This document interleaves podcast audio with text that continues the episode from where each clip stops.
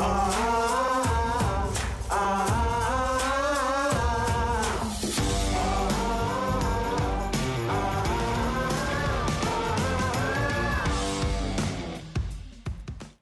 everybody, welcome back to another episode of The Mondo Show. You're watching through the PTO network across this nation in Los Angeles, New York, Miami, Dallas.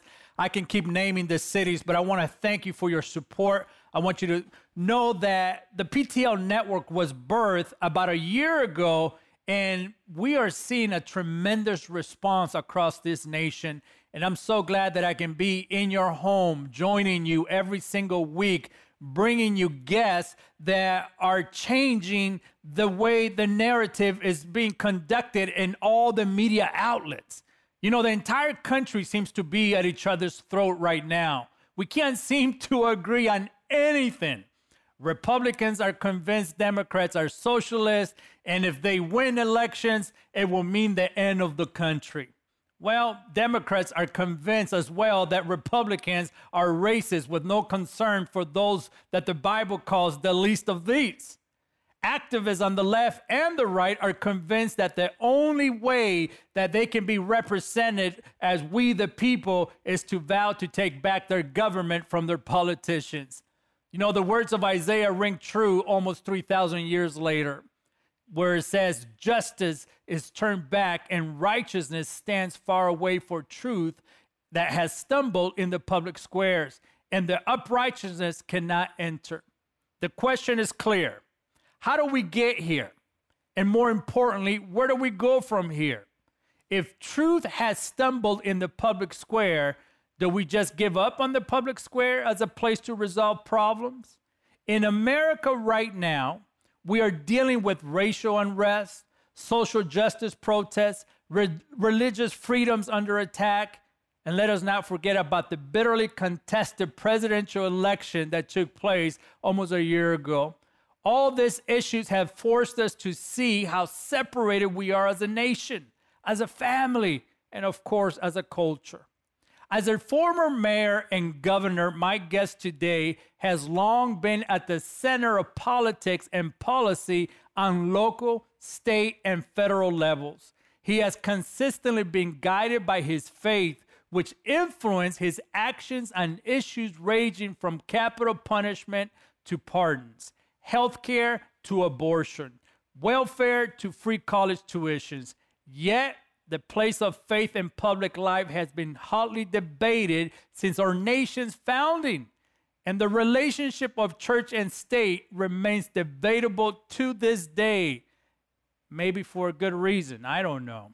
You see, my special guest believes that too often Christians in politics end up shaping their faith to fit their politics rather than forming their politics to their faith.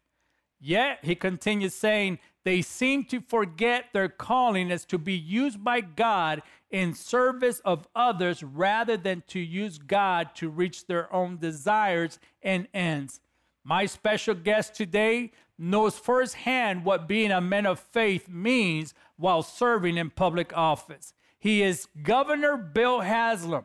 I got to give him a proper introduction. He is the former two term mayor of Knoxville, Tennessee, and a former two term governor of Tennessee. During his term, Tennessee became the fastest improving state in the country, which, by the way, I heard a rumor that a lot of people are moving to Tennessee. It must be a great state. But I want to tell you something. It was the first state to provide free community college or technical school for all the citizens. In addition, in adding 475,000 net new jobs, Governor Haslam serves on the board of Teach for America and Young Life. Well, he's here today to talk about his brand new book called Faithful Presence The Promise and the Peril of Faith in the Public Square. I want you to help me welcome the only former mayor, former governor, Bill Haslam to my program. Governor, welcome. Wow, Mondo, I feel like I should just say I'm Bill Haslam. I approve that message and stop right there. I don't think I can improve on what you just did. Oh, sir, I want to tell you something. It is an honor to have you on the program. I've been reading your book over the weekend, watching interviews that you did uh, several years ago, and I am very, very impressed about what you have accomplished in Tennessee. Let me ask you something from the start because the current issues we're facing right now as a nation uh, is concerning to me and it's concerning to a lot of Americans. But I want to ask you this what direction is our nation going through right now? Well, I think we're at each other's throats. As a matter of fact, I saw a recent study that said Republicans and, Demo- and Democrats are at a bigger disagreement uh, in, in doubt each other's motives more than Israelis and Palestinians do, to put it in context. And we all know the historic uh, animosity there. So we have a country that's divided. We're mad about it, and we think the other side is not only wrong, but they're wrong for bad reasons. And the question is, what do we do about it, particularly we as people of faith? Absolutely. Governor, how did we get here? How did we get to this place where our nation is angry and divided right now? Well, partly, you know, it's nothing new. I mean, our we've had political battles from the from the very beginning of the country, and you know, we had, uh, you know, we've had politicians fighting each other since since the since 1776. What's different now, though, is social media has made it to where we can talk to people just like us. We can choose our news uh, from people that give us news that we like. Uh, and so we have all hardened our positions so much that we think everybody I know thinks like I do. And the news I see confirms that I'm right. And so we've all hardened into our positions, like I said, and start to think the other side is uh, are not just wrong but bad people. The here's here's my point to people of faith. You know, when when Jesus sees a problem, he always starts with us. He always starts with the religious types. When the when the woman caught in adultery was dragged before Jesus in front of a crowd, he doesn't start with the woman. He starts with the religious types who who who drug her before him, and um, it, you know the when he says you know, if the if the if the meat's gone bad, it's not the meat's fault; it's the salt. And if the salt has lost its saltiness, it's good for nothing except to be thrown out. So, my book is hopefully a call for us to say, maybe we, maybe the people of faith, can be the ones that change the conversation in this country that has all of us, believers and non-believers, so frustrated. You know what I love about you, Governor, is that you're a very well balanced man. You're not all the way you know, off balance. Let's put it that way. Because I, I love what you stand for. I love how balanced you are. I love how you see the good in, in, in both parties. And I love how you were able to bring so many, you know, jobs and so many opportunities to Tennessee. But let me ask you this. Uh, why did you write this book for right now? Uh, because of what the, the, points that you brought up in the intro, uh, we've never had, we've never been at each other's throats this way. So we've, we've always been divided in certain ways. But uh, I think the the frustration that people feel now is is what drove me to, to this. And if you think about again, we as people of faith, we understand. You talked about balance. The world's like they're saying, you know, no justice, no peace. But we know that you don't really want justice without mercy but you don't want mercy without justice either, right? You don't want oh all mercy. We want the bad guys to get caught and put in jail. All of us want justice, but we also know that we need mercy. We want love, but we also want truth. And I, what the advantage that we should have and what we can bring to the public square is we're people that understand both. It's not justice or mercy, it's both. It's not truth or love, it's both. You know, we're supposed to speak the truth with love. And I just think this is a rare moment in history where uh, people of faith can actually bring what we know to be true into the public square and be an answer um, to the frustration and exhaustion that everyone feels today. Listen, if you just tuned in, you're watching, you're listening to two term mayor of Knoxville, Tennessee, and former two term governor of Tennessee. He's written a brand new book called Faithful Presence The Promise and the Peril of Faith in the Public Square. And we are talking about where we are as a nation. Where are we going? What do we do about it? And, Governor, you serve on the boards of Teach for America. Let me ask you, what is the biggest failure in the in American public education system right now that is changing the course of how Americans are viewing America? You know, I mean, I think some. I mean, I, I, think a lot of people would say the failure to properly teach civics and how we got to be here is important. But for me, it's been this. It's a lot of folks have this idea. Well, if you're a certain kid in a certain neighborhood, a certain zip code, we just can't expect that much out of you. And I just think that's wrong. It's historically wrong. And that when we say all children, we should mean all children. All children should have the opportunity for a great teacher. All children should have the opportunity to, for education that prepares them either for further education or for a job. Uh, and all children should have the opportunity to learn what's brought us to this point today, the great parts of our country's history, and the things that we haven't done well. You know, you believe people of faith, and you talked about uh, a little bit about that, but you believe people of faith should play a leading role in public office.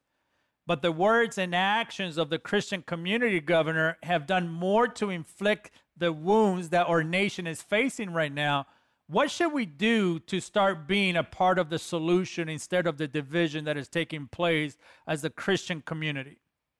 So you know, if you if you look at if you let read this, uh, if you read the Sermon on the Mount, Jesus is obviously kind of most uh, famous and influential uh, talk. The message is really clear. It's be different. You know, the salt's supposed to be different than the meat. The the light's supposed to be different than the dark. Unfortunately, we're not any different uh, Christians are just as likely to go online and say things anonymously that we would never say in person. We're just as likely to enter an argument with the objective being to win the argument instead of to get to the best uh, solution to the problem. Uh, we're just as likely to enter with pride instead of humility. But, you know, scripture is really clear. I mean, it says there's certain things you can debate about uh, the scriptural position on, but one that you can't is uh, the primacy of humility. It says, uh, James and Peter both say the exact same thing. For God is opposed to the proud, but gives grace to the humble. Unfortunately, we've entered the public square with as much pride and as little humility as the rest of the world. Hmm.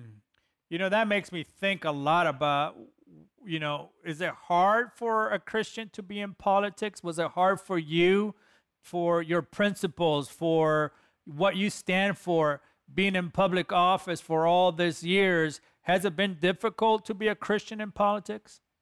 You know, a lot of people answer me, ask me that, and I'd say, is it difficult to uh, have a public media role like you do, or to be a, a Christian in business, or a Christian teacher, or a Christian doctor? Uh, the the same challenges. So, is it hard to be a Christian politics? Yes, is it hard to live out, um, be anxious for nothing, but in everything by prayer and supplication with thanksgiving, let your requests be made known to God? Uh, is it hard to not be anxious in a public role? You bet. I, I every time I ran for office, I was anxious about the result. Uh, unfortunately, is it uh, hard to uh, you know when it says, but with humility, each of one should treat the other as more important than yourself. I challenge you to find a political consultant who would give you that advice that, you know, each of you uh, should consider others as more important than yourself. So it's hard to walk faithfully in this role, just like it is in your role and in the million different things that all your listeners uh, do every day. Governor, what was easier? Or, or let me ask you, what was more interesting, being a mayor or a governor? Well, that's a great question. I love both of them. And I, I talk in the book, it felt a little bit more like being a pastor, not in the sense of you're out preaching sermons, but in the sense of you're building all these relationships um, and you're involved in all these problems trying to help people get to a better place. Uh, mayor's more of a wrap your arm around it job. You live in the middle of the same city. You can, you know, you you know so many of the people. Governor's much more spread out with, you know, you're you're doing everything from building highways to running prisons to we have soldiers deployed around the world. We're helping families with children with intellectual disabilities. Uh, you're helping people with uh, social service needs that uh, that are uh, that are needing assistance of different type from the, from the government. So. I, I, I guess my answer to the question would be governor's a little more interesting just because of the scope of the job, but both of them felt like a great chance to live out my calling in a way that I had never had a chance to do that before. That is fantastic. You know, Governor, we're told almost every day on social media that we should not mix religion and politics, There is a saying that may hold powerful truth to it that when religion is used for political purpose, it empties religion for its eternal meaning and becomes just one more cynical method of acquiring power. Why is the relationship of church and state still debatable to this day? Well, and it, you made the point earlier. It's been we've been debating that since we started as a country. What the what the role is. I actually think we got it right. Our founders got it right in this country when they said religion is so important. We're not going to let the state play any role in it. We're not going to have a state established church. And so the people who think we're going to make this a Christian nation, well, when that's happened in the past, that hasn't ended up well for the church. The church, if you look across Europe, you know where you had a state established church, it's you don't see any growth there. You see growth in places where it's separate from the government. On the other hand, our founders also said you can't make any laws prohibiting the free establishment of, uh, I'm sorry, the free exercise of religion. So I can't do anything that prohibits you acting out your faith um, in the same way. So I think we got it right. I don't think we want a Christian government because um, pretty soon the, the church will start to look like the state, and that's not a good thing nor do we want the government telling us what we can and can't do in terms of religion. Listen, you're listening to the author of Faithful Presence, The Promise and the Peril of Faith in the Public Square. This book right here is, you know, it's going to answer the question that I just asked, chapter 9. What about the separation of church and state? How about this one? He starts with, boy, you start with something very strong on chapter 1, divided and angry if we're going to talk about where we are right now, we better understand where's the root coming from. And we are divided. We are angry in this country. Families can no longer talk about politics in in in in in the living room, in in the dining room while we're having dinner. Listen, people are separated. They're angry. They're passionate about what they stand for. They're passionate about their politics but is ruining America, is ruining the nation, is ruining culture, is ruining friendships, is ruining almost every facet of our of, of our daily lives. This book right here is such a balanced book, very strong book, but very balanced to help you understand why is the left mad? Why is the right mad? I mean, so many different things that are taking place. I found a lot of answers. One of my favorite chapters is chapter three confused, ineffective, and exhausted. Can you talk about that chapter? Yeah, I think in the middle of this big political divide and debate that we have in the country stands Christians, stands people of faith who were confused. We thought that this story would play out in a different way. We're we're ineffective. We haven't learned how to to do things that will make a difference in the public square for some of the reasons we talked about before. And a lot are just exhausted and say, I just can't care anymore. I'm going to quit uh, engaging in the public square because I just get frustrated and exhausted every time I do. But I would argue that's the wrong result. You know, the reason I got into public office to begin with is a passage in Jeremiah 29. And if you remember, the, the people of Israel are caught, kept captive in Babylon. It's a horrible environment. They're literally enslaved uh, by a bad king in a bad place. Jeremiah is part of the remnant still in Jerusalem, and he writes to them. And if if if I'm ever caught somewhere, I hope you write to me saying we're coming to get you as quick as we can. But Jeremiah doesn't say that. He says, plant gardens, marry your your your uh, your children, have them have children.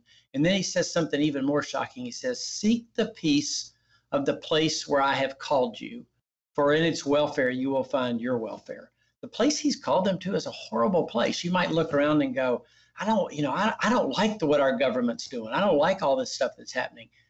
Jeremiah writes to them as they're being held captive by a very bad king and says, Seek the peace of the place where I have called you. And I think that's what we're supposed to do. For God so loved the world, not just our church or our neighborhood or people who look like us or think like us, but the world.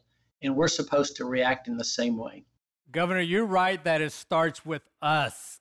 Can you share what you mean by that? And how do we get started? How do we activate the principles that you, you're writing about? Can you talk about that? Yeah, I mean, it, it, if you again, part of that, if you look at where where does Jesus always start? Again, think about the woman called in adultery, or when he goes into the the temple and sees the the money changers and the people selling pigeons and doves for sacrifices, he, he gets mad at, he always gets starts with the religious people. Uh, and he always, again, it's back to, you know, if the meat goes bad, it's not the meat's fault, it's the salt that didn't do their job. And so what I'm asking us is instead of saying, I can't believe they, and then fill in the blank with whatever you want to, to say, what would happen if I approached the public square in a faithful way? Is there a chance to make a difference here? Hmm. Does the country take the identity of people in office, meaning what they stand for, what they believe in, would that become the image of the public office that they represent at the time? I think it does. I mean, the truth is, most groups, institutions, cities, states, countries, after a while, do take on a little bit of the image of their leader. I think the country, maybe what's different now is we are so divided that the days when you'd see a president with a 65% popularity rating, I don't think are going to happen anytime soon again because there's a certain number of people just, if he's from the other party or she's from the other party, I don't like them. Uh, and that's caused this deep divide that we all feel in, in such a real way. What message do you want the reader and my viewers to get from your new book, Faithful Presence The Promise and the Peril of Faith in Public Square? It, it would be this that what happens in the public square matters. That's where we make, that's how we decide how we're going to govern ourselves from school board to city council to the president of the United States. And uh, this is a wonderful opportunity for us to, as I said, to bring salt and bring light uh, as we walk humbly into the public square, knowing that our, our mission is to seek the peace of these places where God has called us. Uh, and I would say, rather than being discouraged and like so many folks are, like, I've just had enough, to be encouraged that maybe this is a place that God has called us to uh, to make a difference as well. Absolutely. I want to thank you for your time today, Governor. Before you leave, would you pray for those watching right now and pray for America that I know the key to what we're going through is prayer. Can you pray before we leave? I, w- I will, and thank you for this opportunity. I, have I've, I we, we've, uh, we don't know each other, but I've loved the conversation. And you uh, always walk away, and I, when my wife says, how, "How did you like it?" I say, "Well, they seem like somebody I'd like to share a meal with," and that's what you seem like. So thanks for inviting me today. Let's pray. Father, we are grateful that you have called us um, into a lot of different places around the world. But we pray today for our presence in the public square, that the things we say and do there would bring honor to you, um, that you would be pleased with how we act um, in the public, um, and that we could truly be salt um, that would make the meat not go bad and light in the in what feels like a very dark world. And we're we're we're always incredibly grateful that you would choose to use people like us. And we thank you for your faithfulness to us and your son's uh, sacrifice for us. And it's in his name that we pray. Amen. Amen. I want to thank my special guest today, former governor of Tennessee, Bill Haslam. He has a brand new book out, Faithful Presence The Promise and the Peril of Faith in Public Square. Go get this book. It's gonna it's gonna amaze you how the insights of his public serving has really shaped his view on what we're going through right now in America. And I want to tell you something. In my closing thoughts for this program, even though our country is in the middle of great battles, we know that the best way for us to battle is, an, is praying, is on our knees, asking God. And the best source to turn to is not to go to social media or hang on every word that the media narrative is putting out there, but it's on every word of the word of God. The Bible says that blessed is the nation whose God is the Lord, the people who he has chosen as his inheritance. We are told in the book of James that the earnest prayer of a righteous person has great power and produces wonderful results. We may not have the power to be and meet the president or the authorities in our governments and our public offices, but one thing we can do as a people is pray for them so God can do mighty things through our prayers. We may not be able to change other people's hearts or minds with our words, but one thing we can do is pray for them to see that God can do a miracle in their hearts through your prayers, through my prayers. Together, we can change the world. I want to tell you something. You're talking to someone and you don't understand their views, you may not agree with them. Don't fight, don't argue. The Bible calls us to be peacemakers. You heard it from the governor. We have to be the salt of this earth. Don't lose your taste. Don't lose what God has given you to do and, and the mission. And, and listen, at the end of the day, He's the judge. We're here to love people, to pray people through, and to be able to stand for the gospel no matter what cost it takes. If we don't do it now, if we don't stand and understand where we're, what we're going through, we may find ourselves in a place of bitterness. I don't want to lose my taste. We're called to be salt of the earth. We're called to be lovers of people. We're called to serve people. Don't become bitter. Hold on to that salt. Hold on, hold on to that taste. Hold on to that faith that no matter what we go through, no matter what we're seeing take place in the public square, we know that our faithfulness is going to see us through. I have to go. I want to thank my special guest, former Bill, former Governor Bill Haslam. Faithful presence, the promise, and the peril of faith in the public square is the brand new book. Go get it, support him, stand with him, pray with him, and for him as we see this book change hearts and views in America. I have to go, but remember this keep your faith. I got to go. Bye bye.